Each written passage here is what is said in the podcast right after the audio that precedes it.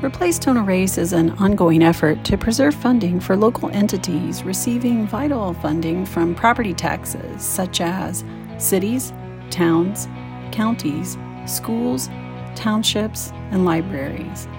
The General Assembly is considering several bills that would significantly reduce vital property tax funding for local units of government, jeopardizing infrastructure, public safety, education, parks, and other improvements that create and maintain quality places where people want to live and work. This special podcast series will explore what's happening in the Indiana General Assembly relative to the business personal property tax and why any reduction in this tax must come with a state implemented, permanent, and sustainable revenue source. For more information, visit aimindiana.org slash BPPT.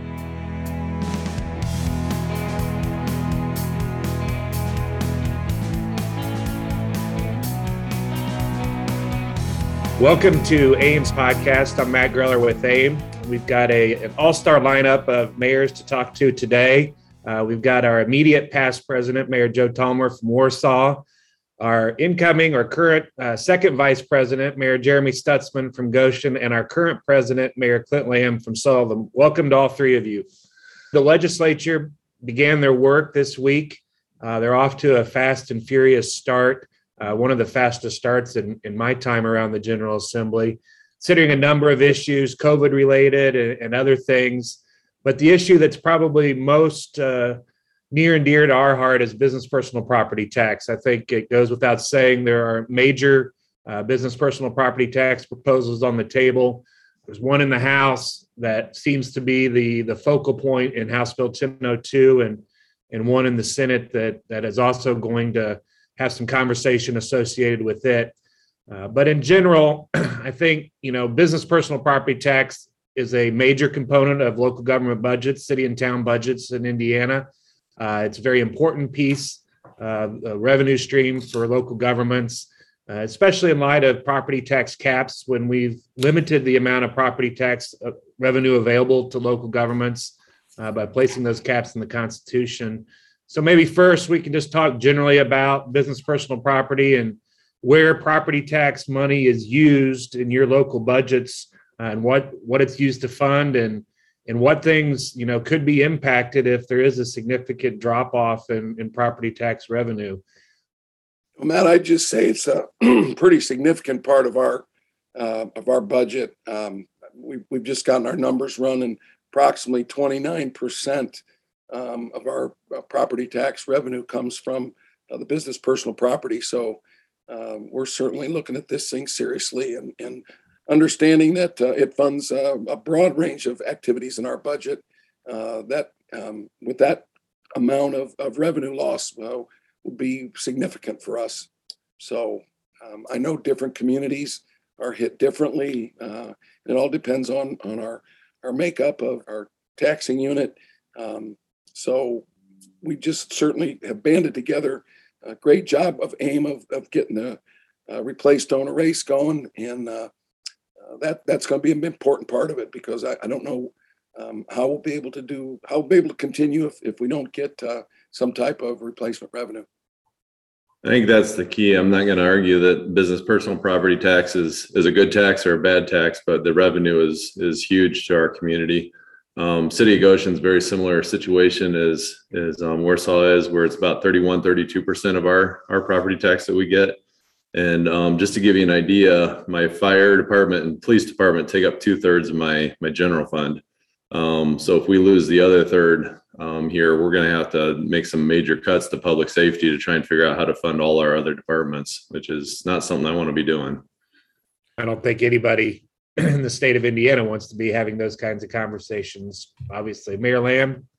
Yeah, obviously, here in the city of Sullivan, it's no different than uh, my friends there in Warsaw and Goshen. Uh, whether you're a city the size of Indianapolis or you're the city the size of the, uh, the city of Sullivan, it it affects everybody and, and all municipalities. I'm proud of the fact that you know we come together with this great organization to be able to to advocate for our cities and towns. Seventy percent of Hoosiers live in cities or towns. Uh, we think of Indiana as a as a rural state, uh, and we we think of farm and corn and and all the open fields of our great state. But uh, the economic drivers and where innovation is, it is in our cities and towns. Of course, we're all biased on this podcast today because we're all mayors, but but we're on the front line, so we understand how important it is to fund essential services like public safety your police and fire, uh, whether you're the soccer parent that's going down to watch your kids play ball, uh, your parks and recreation. I mean, we've been talking quality of life. The state has pushed regionalism, trying to increase the quality of life.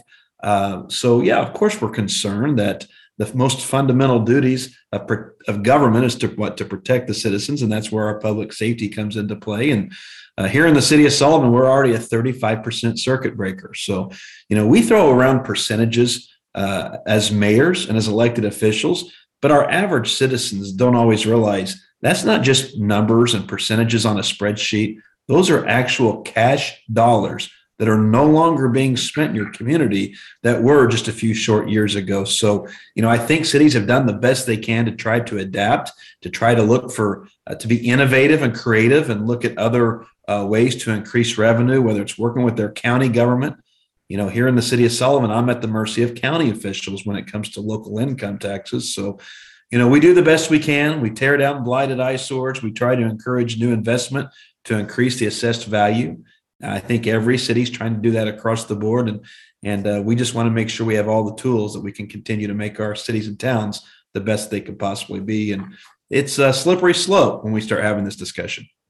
Mayor Thallemer mentioned this in his opening comments, but Replace Don't Erase. So we have we've initiated a coalition with uh, many organizations that serve local governments, public safety, schools, townships, etc., that all have some sort of reliance, libraries, on property tax in Indiana, and that's launching. And I think it's an important piece to note that you know sometimes you know Sullivan may disagree with the county, or Goshen may disagree with the township, or Warsaw may have a you know discussion with the schools on something. Uh, but when it comes to something as important as property taxes and business personal property, in this case, uh, working together is is really key. Um, and you all do that every day with these organizations and entities within your individual cities. So maybe talk a little bit about that uh, and, and how that could have a ripple effect. You know, if if the schools and the townships and the libraries and the cities and the towns are all losing property tax revenue at the same time. What that means for quality of life uh, attracting talent to your communities and those kinds of things. Mayor stutzman you want to take a stab at it? Yeah i mean I, I think you've you've nailed it there matt that we all have to be working together and be cognizant of what each other's needs are. Um, for us here in the city of goshen you know if if we start to see certain pieces fall um, within the community that doesn't allow us to bring in the jobs that we want to see. Um, you know, that can have an inverse effect on the schools because they won't have as many students. Uh, people won't be here. Uh, free and reduced lunches will go up, which will be another cost they have to figure out how to how to pay. So I, I think the most important thing on this topic, or actually any topic, is that everybody just you know stop arguing, start talking, and seriously discussing um, what are our options and what's best for our communities and our state.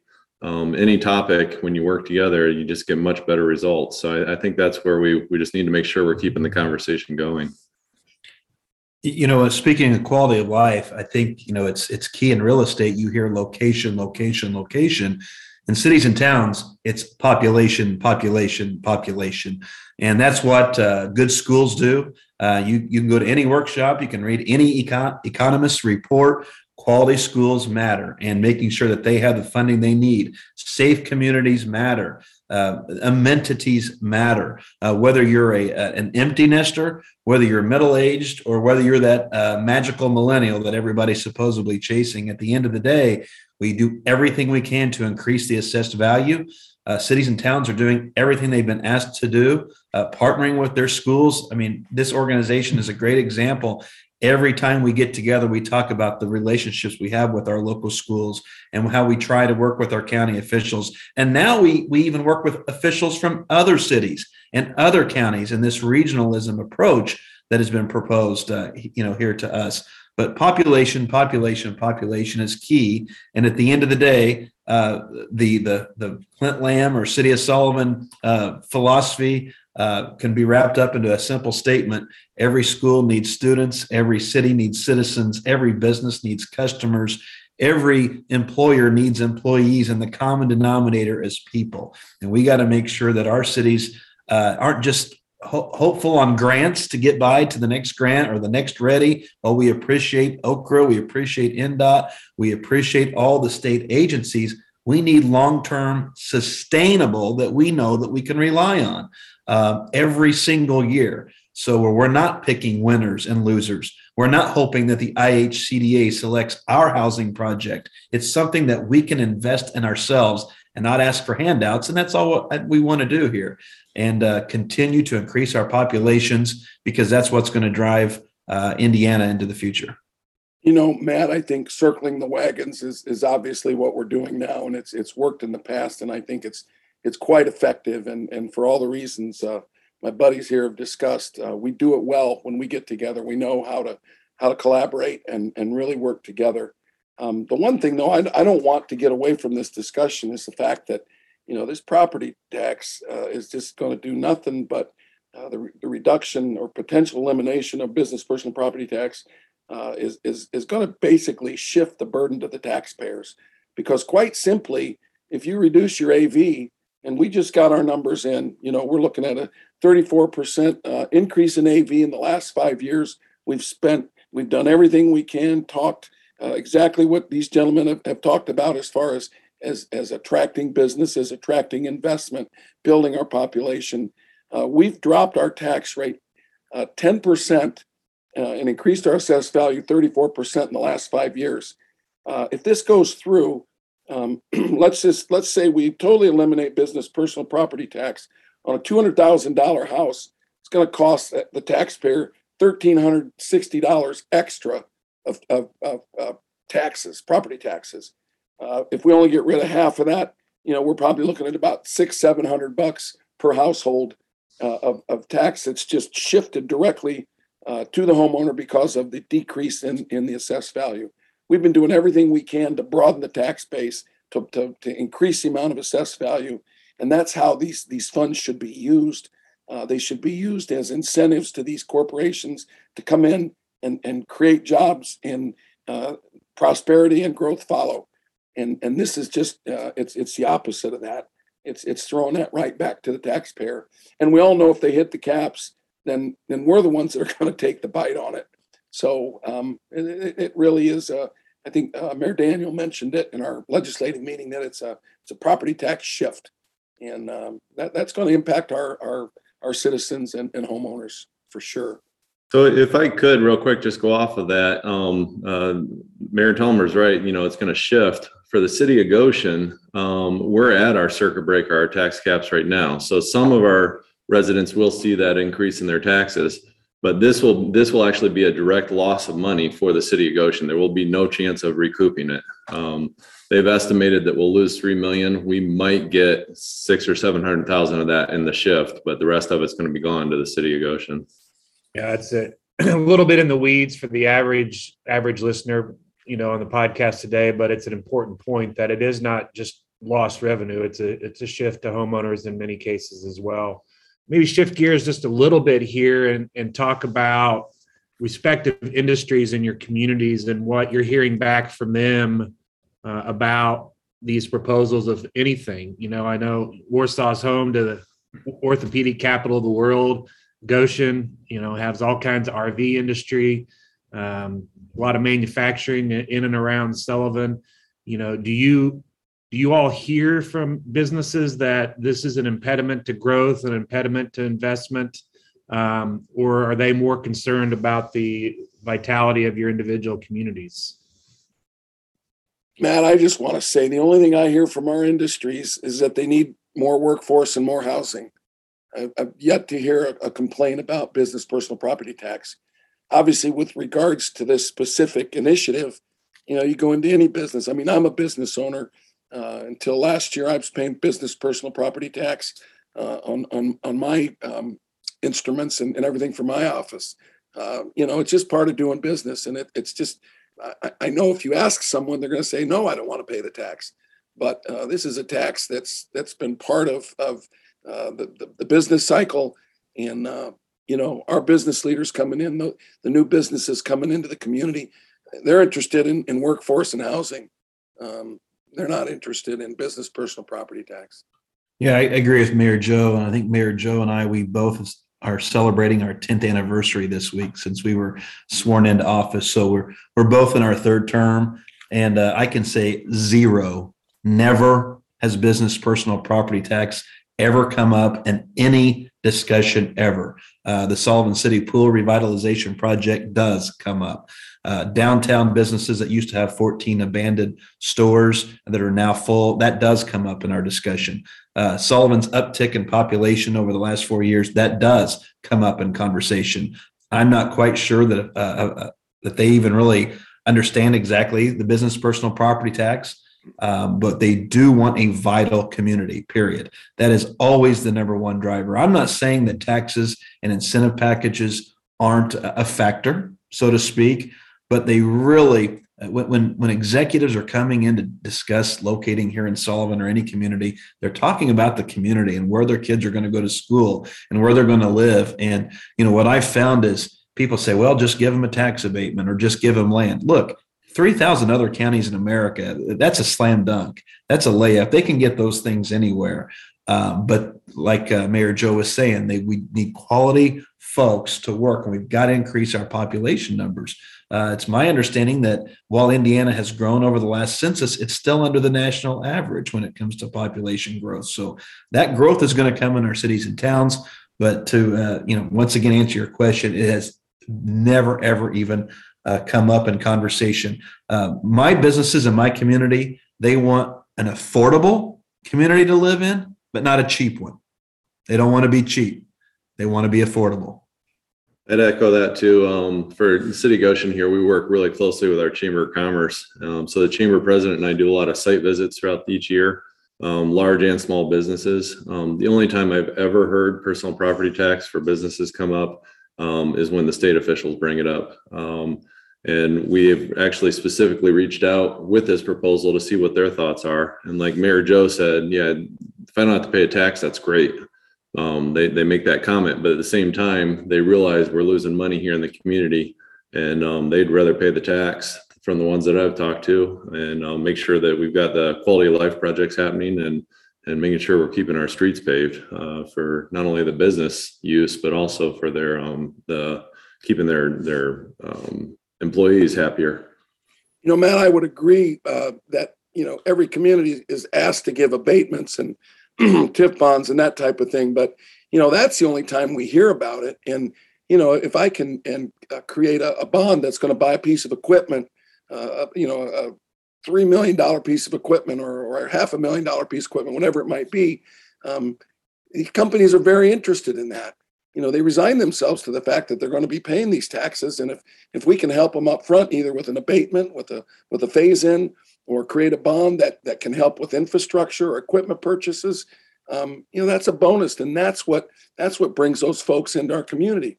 You know that's why we've been able to grow our assessed value uh, we use those these tools wisely. And you know you take these tools away and and i agree with mayor lamb everybody does it but everybody that comes in the community expects it. So uh, you take it away and um, you know they're they're used for for the most part they're used for very good very good reasons in our community, and it's worked.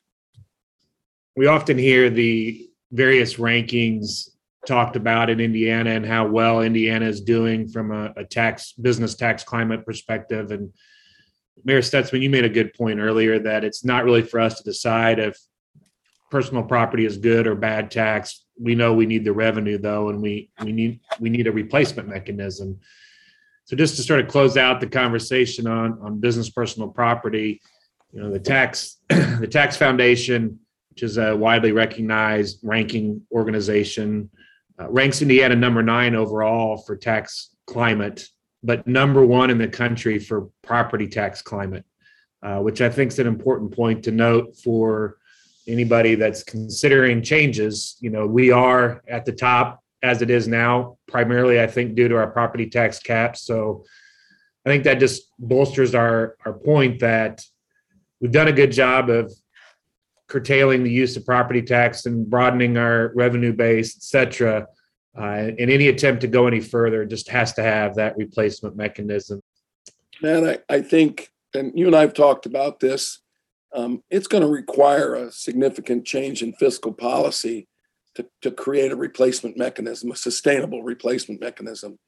And, and it, it seems that right now, you know, with, with money coming from Washington and surpluses and all, everybody seems to think that it's this is a great time to start giving back things and changing things. But you know, things could head south pretty quickly, and and the policy that it's going to create uh, a replacement revenue source, it's got to be sustainable. And and I think that, messing with policy uh, is a very dangerous thing to do because it's just going to shift it. And and then what's the you know what's the flavor of the month in five years? Yep, I couldn't agree more. And um, I think you know some thanks does go to the governor for his comments earlier this week of you know injecting the the idea of a a tax credit to help offset this loss. We just need to see it expanded and and put there in a more permanent way. So hopefully uh, that discussion can can continue on down uh, the road throughout the process of the, the legislature. Uh, so really appreciate all three of you joining us today. Uh, on the AIM podcast. Uh, we'll be back with you, I'm sure, uh, many more times in the coming weeks and months as the legislature does their work. but this is a great kickoff to, to preview what's what's expected to come down the road. Thank you all for joining us. Thanks, Matt. Thank you. Have a great day.